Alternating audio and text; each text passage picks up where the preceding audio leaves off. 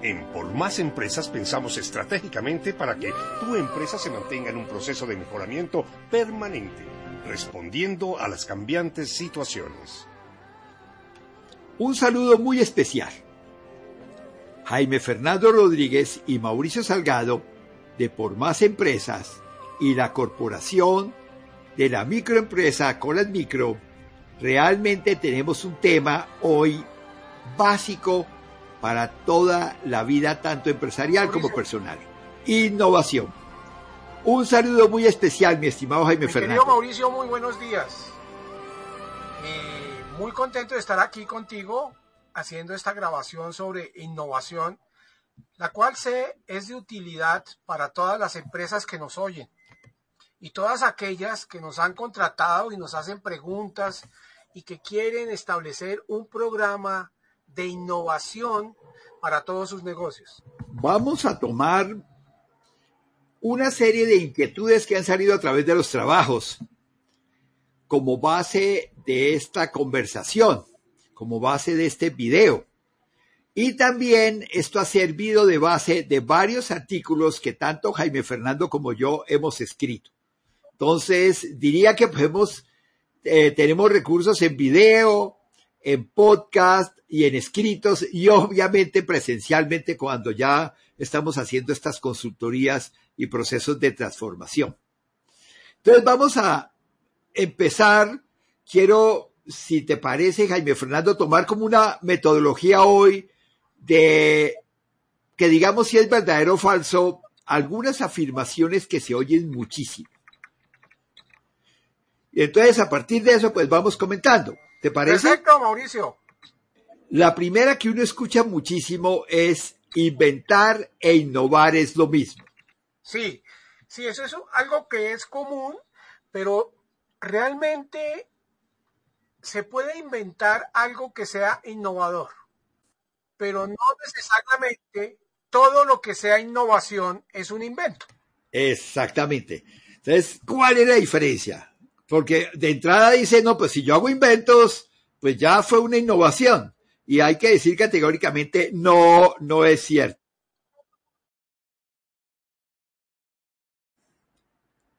Una innovación es tener un producto o servicio y generarle un valor agregado, algo que lo diferencie de otros y que esta diferencia haga que los usuarios o clientes lo usen y estén dispuestos a pagar por ello.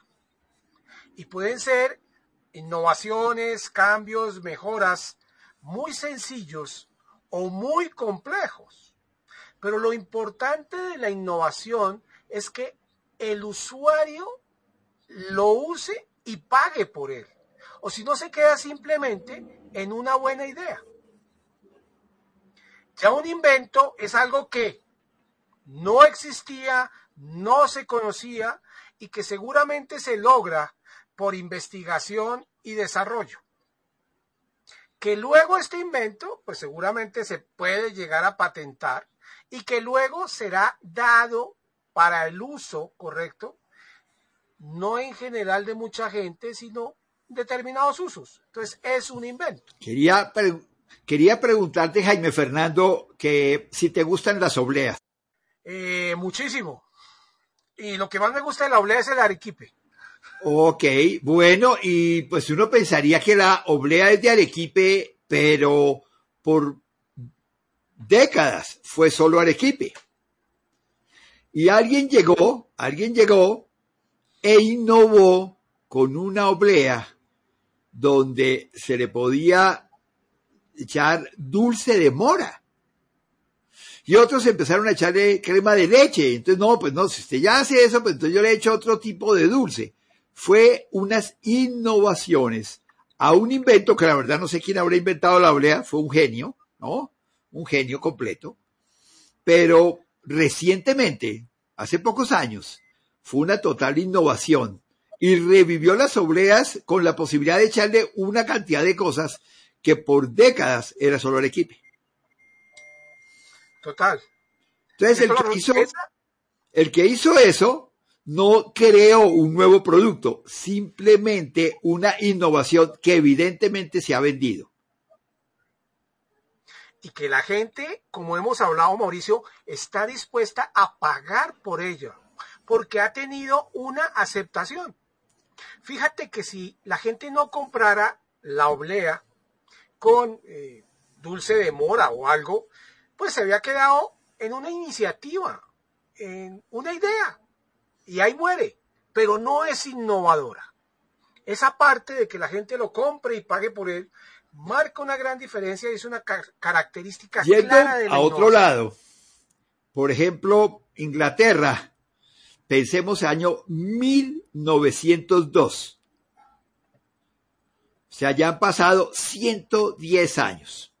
110 años. En 1902, un señor, William Chester, William Lanchester, inventó los frenos de disco hoy tan comunes en los carros. Escucho uno las personas que es que tengo que ir a cambiar las pastillas del carro, ¿no? De los frenos delanteros. Pues alguien dirá, uy, eso se inventó en 1902. Sí, eso se inventó en 1902. Pero solo cuando la empresa francesa Citroën en 1955 puso estos frenos en el famoso Citroën DS. El Citroën DS era este carro, muchos jefes de Estado lo utilizaban, que realmente no tenía forma de carro, ¿no? Era, no sé cómo decir, como un huevito alargado, ¿cierto? Eh, eh, para los que ya tenemos más años, Luis de Funes hizo toda una película en un Citroën de esos, que tenía un bote encima. No sé si algunos se acordarán. Y creo que el carro terminó hasta en el agua eh, andando en el bote. Y es el típico carro que puede andar en tres ruedas. Ese es el Citroën DS. Charles de Gaulle, bueno, le tengo que meter ya en la anécdota. Charles de Gaulle tuvo un atentado de los argelinos que prácticamente, yo no, mejor dicho, es un milagro que no lo hayan matado, porque el carro recibió más de 120 impactos. Y iba en un Citroën DS, ya habían destrozado las llantas, y por el tipo de suspensión que tiene ese carro, logró avanzar y salvarse. Eh, obviamente sobra decir que de ahí para allá jamás eh, se le ocurrió subirse en un carro que no fuera ese Citroën. 1955, otra vez Citroën coge estos frenos que se habían inventado en 1902 e innova la forma de frenar. Innova, los vendieron. A hoy en día, realmente yo no pensaría que haya un carro, por económico que sea, que no venga con frenos de disco en la parte delantera. ¿Qué beneficio tiene esto? ¿Cuál fue la innovación?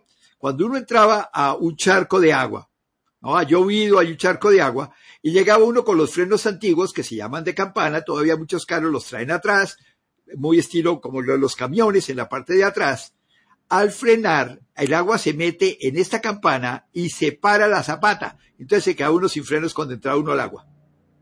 Entonces, claro, eso, los accidentes eran terribles, se haría uno sin frenos, literalmente sin frenos. Había que estar un buen rato frenando, frenando para que se volvieran a secar. Los frenos de disco no tienen ese problema y hace que el carro frene parejo. Antes si una, si una campana estaba más frenada, entonces cuando yo frenaba el carro sí me iba para ese lado. Los frenos de disco evitan eso. Entonces toda esta innovación que se ve buenísima, segurísima todo eso, estuvo guardada 53 años. Ese invento fue invento hasta 1955. A partir de 1955 fue una innovación. Ah, que ya otro lo usó, que ya otra, ah, no, ya, qué pena, no, que Mercedes también los tiene, que el Rolls Royce, sí señor, pero ellos no innovaron, fue Citroën. Entonces, quiero recalcar lo que tú dijiste, si no produce plata, se quedó en un buen invento. Y hay montones de inventos, ¿no? Quién sabe quién le había echado a la oblea cuando llegaba a su casa dulce de mora, pero como no lo había vendido, solamente hasta cuando alguien puso un puestico y se llevó dulce de mora, de pronto hasta por equivocación, de pronto porque no tenía Arequipe y empezó a vender con dulce de mora, hizo una innovación de la... Total. Y fíjate que es, la innovación es un cambio, una mejora, generarle un valor agregado. Y puede ser en productos o servicios, puede ser en un proceso. Yo puedo innovar en un proceso, ¿correcto? También. en una forma de trabajar, puede ser en una forma de vender. Y con esto, esto lo que quiero significar es que debemos estar pendientes de innovar en todas nuestras actividades empresariales y me atrevería a decir que nuestras actividades personales. Siempre mejorando, buscando nuevas cosas. Además, Mauricio, porque es una característica humana eh, muy particular, tendemos a, querer cambios, a diferenciarnos, a que la cosa funcione mejor. Y eso lo basamos en la observación y en la curiosidad, y en la prueba y el ensayo. Entonces, esto tenemos que entrenarlo y tenemos que hacerlo. ¿Cómo me funcionaría esto mejor? ¿Cómo sería más económico? ¿Cómo la gente lo podría utilizar mejor? Etcétera, etcétera. Es una actividad permanente. Vale la pena también recalcar que las empresas deben estar en un proceso de mejora continua, pero las mejoras continuas no necesariamente son innovaciones. Las mejoras continuas es una necesidad, como tú bien lo has dicho, para subsistir. Porque si yo en mi proceso me demoro dos horas en sacar un producto y llega una empresa que lo hace en una hora, pues obviamente mis costos me van a hacer desaparecer.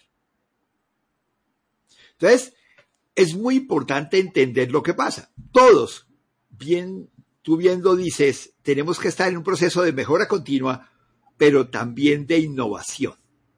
Y quiero decir, traer una frase con la que no estoy de acuerdo, pero se usa mucho. Siempre lo hemos hecho así, ¿para qué cambiar? ¿Para qué innovar? Nos ha ido muy bien con esto, no me venga usted ahorita a decirme cómo hacer mi negocio si llevo 50 años haciendo lo mismo. ¿Tú qué le dirías a alguien que más de una vez nos han dicho cuando empezamos un trabajo, siempre nos sale alguien que nos dice eso? Yo, creo, Mauricio, de que es equivocado, porque eh, hay otro dicho que se me hace muy interesante y es que cambiamos e innovamos o nos cambian. El día que salga la innovación y vaya adelante, correcto, eh, nos van a cambiar. Y tenemos eh, casos, por ejemplo, el alquiler de películas, Blockbuster el número de tiendas que quieras a nivel mundial. Dueños del mercado. Dioses en ese mercado. Y salió uno, Netflix, que dijo, no, yo las guardo allí y las vendo así. Otros que dijeron, pero ¿qué nos va a hacer este ni cosquillas? Bueno, no se adaptó, no innovó, no cambió y el negocio de Blockbuster se acabó. Y así tenemos múltiples ejemplos. Vale la pena decir que Blockbuster era un sistema de distribución de películas. Realmente Blockbuster no hacía películas. Ellos simplemente tomaban las películas de las grandes productoras y se las llevaban al público para que las llevara a la casa. Pero en ese orden de ideas uno se da cuenta que a la hora la verdad no hubo un invento, no hubo algo, porque Netflix no inventó las películas, Netflix no inventó el Internet, en ese sentido Netflix no inventó absolutamente nada. Lo único que innovó fue la forma como podías descargar una película. Innovó en la forma de distribución del producto. Exactamente. El mayor número de innovaciones a veces no se da en los productos, a veces las da alguien en la administración alguien pensaría, no, es que yo soy contador, no, a mí usted no me venga con ideas, porque no? Por mí, no, todo lo contrario. Esta persona que hace el trabajo día a día es el que dice, yo todo el día hago esto, ¿por qué no cambiar la forma de hacerlo? Y esa innovación que de pronto no lo vemos los usuarios, los clientes, hace que la empresa de inmediato, que estaba con pérdidas, de inmediato tenga utilidades. La mayor parte de las grandes innovaciones que producen no las vemos. Mira, me viene a la, memoria un ejemplo que se me hace muy interesante y es cómo las líneas, las aerolíneas, líneas aéreas, han innovado. Y han innovado, por ejemplo, en las líneas aéreas de bajo costo. Exactamente. Entonces, te dice, bueno, vale tanto, viaje así, o vale tanto y viaje así. Entonces consigues precios de tiquetes a unas horas y en unas condiciones, pues, eh, que dices, es imposible, sí, que te cobren eh, esa mínima cantidad de dinero, ¿sí? Ahora, tiene, no te dan comida, las sillas pues no son tan confortables, de golpe van más personas en el avión, etcétera, etcétera, pero se innovó y la gente lo paga y lo consume y presta un buen servicio. En aviación ha habido muchísimas innovaciones y obviamente ha sido adaptándose a mercados, pero quiero, porque la gente recuerda de estas imágenes, ¿te acuerdas de las cámaras Kodak? Claro. Antiguamente preguntar si te acuerdas de la cámara Kodak me hubieran dicho, pero Mauricio, ¿qué te pasa? Kodak es la marca, o sea, preguntar qué es una Kodak, seguramente alguno de los jóvenes que nos escuchan dirá, qué pena, pero a mí sí me tiene que explicar qué es Kodak. Pues Kodak fue realmente uno de los fundadores de Kodak, creó, creó la película para tomar fotos. Eastman Kodak. Entonces, llegó el momento que la calidad de las películas es tan alta. Cuando yo tomo con una, y hoy en día las volvieron a sacar, vale la pena decir, están innovando al revés, también es posible. Cuando yo tomo una película, una fotografía con estas películas que tocaba mandarlas a un laboratorio a revelarlas, la calidad es altísima. En alguna junta directiva de Kodak llegó un señor con una maquinita y dice, esto es una cámara digital. ¿Qué es digital? No, pues es una máquina que no va a usar rollo. Y toma fotos. Pues bueno, déjeme ver la foto. No, esa foto salió horrible porque por tener una idea era de 2 megapíxeles, 2 megapíxeles. Hoy en día cualquier, celular que uno compra dice, no, esto tiene 48 megapíxeles y no es calidad fotográfica pues antigua. Si quieres tener una cámara eh, profesional, te toca tener como el doble. Y este señor presentó dos megapíxeles.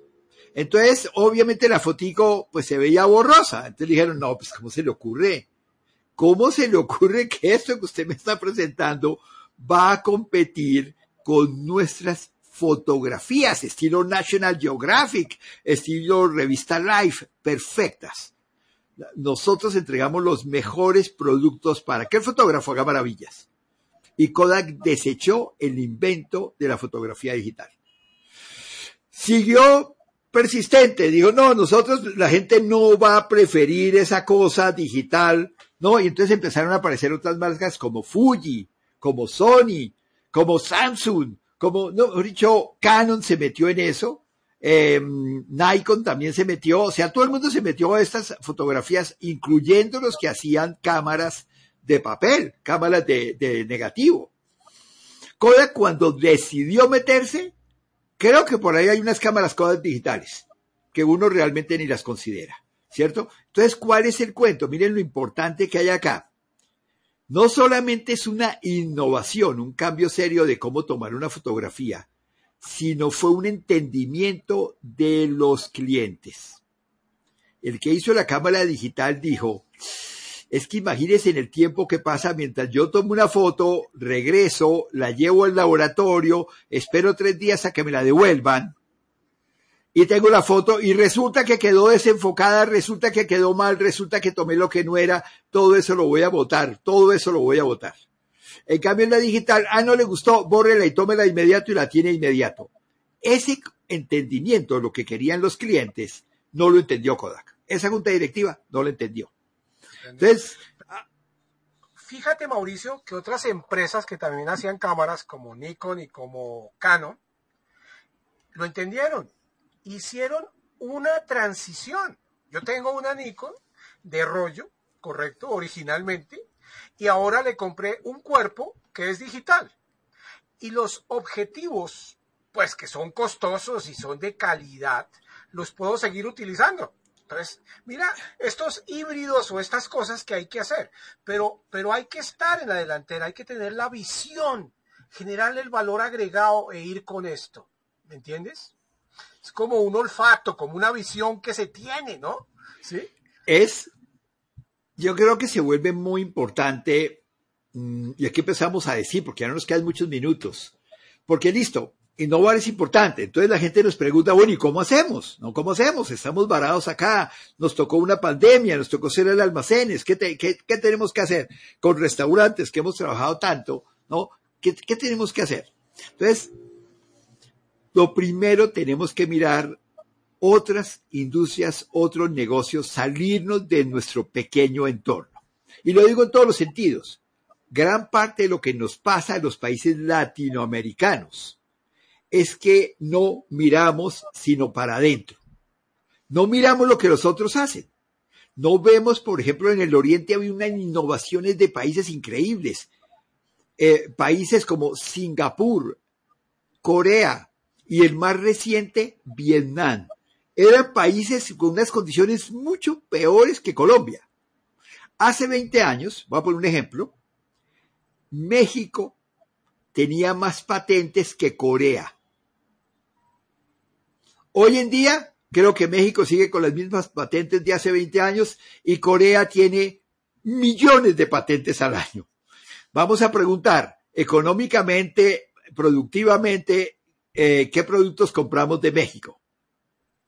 Y eso que México es un señor país, un país grandioso, muchísimo más grande que lo que es Colombia en producción. La maquila que tiene con los Estados Unidos es genial. Por ejemplo, yo tengo un Nissan hecho en México. ¿Sí? O sea, tienen esa capacidad. Pero, ¿qué compramos de Corea? Pues todo lo que se pueda. Todo lo que podamos, compramos el celular, el televisor, la aspiradora, todo lo que se pueda se compra de Corea. ¿Sí? Vehículos. Vehículos. Todo, todo. Uno no compra más porque es caro. No se compra más por ollas de todo, todo, todo, todo el día. Entonces, llega el momento en que uno dice, ¿cómo lo hicieron ellos? Cómo en pocas décadas pasaron de ser un país muy estilo Corea del Norte a ser un país muy respetable en desarrollo, en todos los sentidos. Entonces, el mensaje tal vez que quiero que, dejemos aquí generalmente para nuestros amigos políticos de todos los países, de España. A veces uno dice hay que innovar en los pensamientos. Y pongamos, eh, este año, estamos en el año 2022, Estamos en año de elecciones prácticamente en la mayoría de los países de Latinoamérica. Ya han pasado unas y vienen otras. Y lo que más me aterra es que de lugar de que lleguen los candidatos y nos propongan innovaciones en nuestra vida, dicen lo que hacen mal los otros. Válido, válido, pero yo diría, mire, no, no me cuente, yo ya sé que los otros son malos, por eso es que quiero votar por otro. Cuénteme lo que usted pretende hacer. Cuénteme cuál va a ser su innovación para que salgamos de la pobreza para que haya igualdad, para que la economía circular funcione, para que seamos, eh, que seamos más amables con el planeta. Aquí todo el mundo es lo mismo, no, que hay que distribuir la tierra y que el otro es un corrupto y que cuando llegue dice uno, perfecto, ya le creo, le creo. Todo eso pasa porque los medios nos mantienen enterados de todos esos temas. Pero cuénteme cuál va a ser su innovación cuando esté en el mando. Cuénteme qué nueva ley va a ser para que todas estas cosas funcionen. Y lo tengo que decir, no encuentro innovaciones que nos sirvan a todos. Y trato de ver los, noticieros de los otros países y me, me encuentro igual. Total. Yo, yo les preguntaría a los candidatos, le dice, ¿usted qué va a innovar en educación? Que es un tema bien interesante. ¿Usted qué va a innovar en seguridad, que va a innovar en desarrollo económico, que va a innovar en el cuidado de la biodiversidad, etcétera, etcétera, etcétera. Sí, Mauricio, eh, tenemos que generarle valores agregados a todo esto. Las cosas han cambiado, las condiciones han cambiado, los gustos han cambiado, todo cambia, pero se sigue haciendo la mayoría de las cosas como hace 20 años o más. Entonces, por ejemplo, quisiera que una pequeña opinión de un tema que te gusta mucho es ¿qué clase de innovaciones crees tú que se pueden manejar en la educación? Quería, eh, tenemos que aprender a pensar diferente. hay una típica pregunta que es, bueno, el, vaso está medio vacío o medio lleno. Entonces uno escucha, más o menos la mitad de la gente dice está medio vacío y otra la mitad de la gente dice está medio lleno. Y le dice, bueno, ¿y qué pasa si yo cambio de vaso y traigo un vaso más chiquito? Entonces, ¿qué le pasó al a la proporción del agua? De inmediato él quedó casi lleno, porque si el vaso era más chiquito, de inmediato al llenarlo con la misma agua se ve casi lleno. E igual pasa, ¿no? Si yo traigo un vaso más grande, cuando le echo el agua que había, pues queda por debajo de medio vacío. Ahorita casi está vacío. ¿Sí? Entonces dice, perdón, es la misma agua, son los mismos recursos, tenemos los mismos recursos, pero dependiendo de cómo los vea, los veo casi lleno o casi vacío. tenemos, tenemos que cambiar la forma de pensar en todo. ¿Y dónde se cambia la forma de pensar? En la educación. Tenemos que cambiar la forma de pensar para que la educación me genere emociones, me genere sentimientos que me lleve a tener comportamientos correctos. Si yo no cambio mi forma de pensar, no voy a cambiar mi actuar como persona, no voy a cambiar como empresario, no voy a ser socialmente responsable, no me va a importar el medio ambiente, porque yo siempre digo, ah, pero eh, eso, eso no es problema mío. Eso no es problema mío. Yo, yo pago impuestos, yo pago la basura, que se la lleven y eso no es problema mío. Cuando dice, hay que cambiar la forma de pensar. Si es su problema, señor el día que no le den agua potable, entonces, no, es que yo pagué, sí señor, pero eso se manejó mal, todos lo manejamos mal, hubo inundaciones, hubo destrozos, tenemos que cambiar la forma de pensar. Entonces yo diría, necesitamos aprender a pensar. Y lo mismo, volviendo a las empresas, lo primero que hacemos nosotros cuando llegamos a una empresa es cambiemos la forma de pensar. No veamos, no, es que esto es un desastre, ¿no? Es que la pandemia es un desastre y año de elecciones es un desastre y los clientes, todo es un desastre. Dijo, perdón, si estamos tan desastrosos, debe haber algo, entonces convirtámonos en apagafuegos, ¿no? Porque si hay incendios por todos lados, entonces cambiémonos y volvamos los bomberos. Y no vemos el negocio y volvamos bomberos. Aquí hay un negocio, o sea, ¿dónde están las posibilidades nuevas? Entonces, uno, yo diría en la, en la educación, tenemos que cambiar la forma de pensar, la forma de educar. Y como sabemos que no hay recursos, porque todo el mundo propone ideas, pero valen, hay que buscar cosas que la sola innovación haga grandes cambios. La pandemia le, hizo ahorro a las empresas que decidieron que los empleados van a trabajar desde la casa. Simplemente, les devuelven las oficinas, ya no necesito pisos de oficina porque no voy a tener oficinas voy a tener unos salones de reuniones cuando valga la pena que vaya, de resto no. ¿Cuánto nos ahorramos? No, pues estábamos pagando 50, 60 millones de pesos al, al, mes, entonces estoy hablando de 700 millones de pesos al año de ahorro por hacer lo mismo y mejor. Esa es. ¿Cómo ves tú las cosas ya casi en estos últimos minutos? ¿Qué, otra, qué otro mensaje Una reflexión para, para los empresarios y la gente que nos oye el innovar yo solo, encerrado en mi oficina, en mi negocio, angustiado por todo lo que está pasando, no es fácil. Esto es un proceso en el cual se puede buscar colaboración de personas que vean la empresa desde otro ángulo, que no estemos metidos todos en el bosque. Algunos deben estar fuera para ver la empresa diferente, ver el mercado diferente y que tengan experiencias diferentes. Esto es lo que nosotros hacemos, Mauricio. Acompañarlo y empezar a ver, su negocio es así, yo lo veo así. Mire, y podría cambiar esto. Entonces buscar esta compañía, este, este, esta consultoría o esta asesoría para empezar a pensar sobre esos temas. Además, si debe ser interdisciplinario. No necesariamente hay que ser solamente con ingenieros o solamente médicos.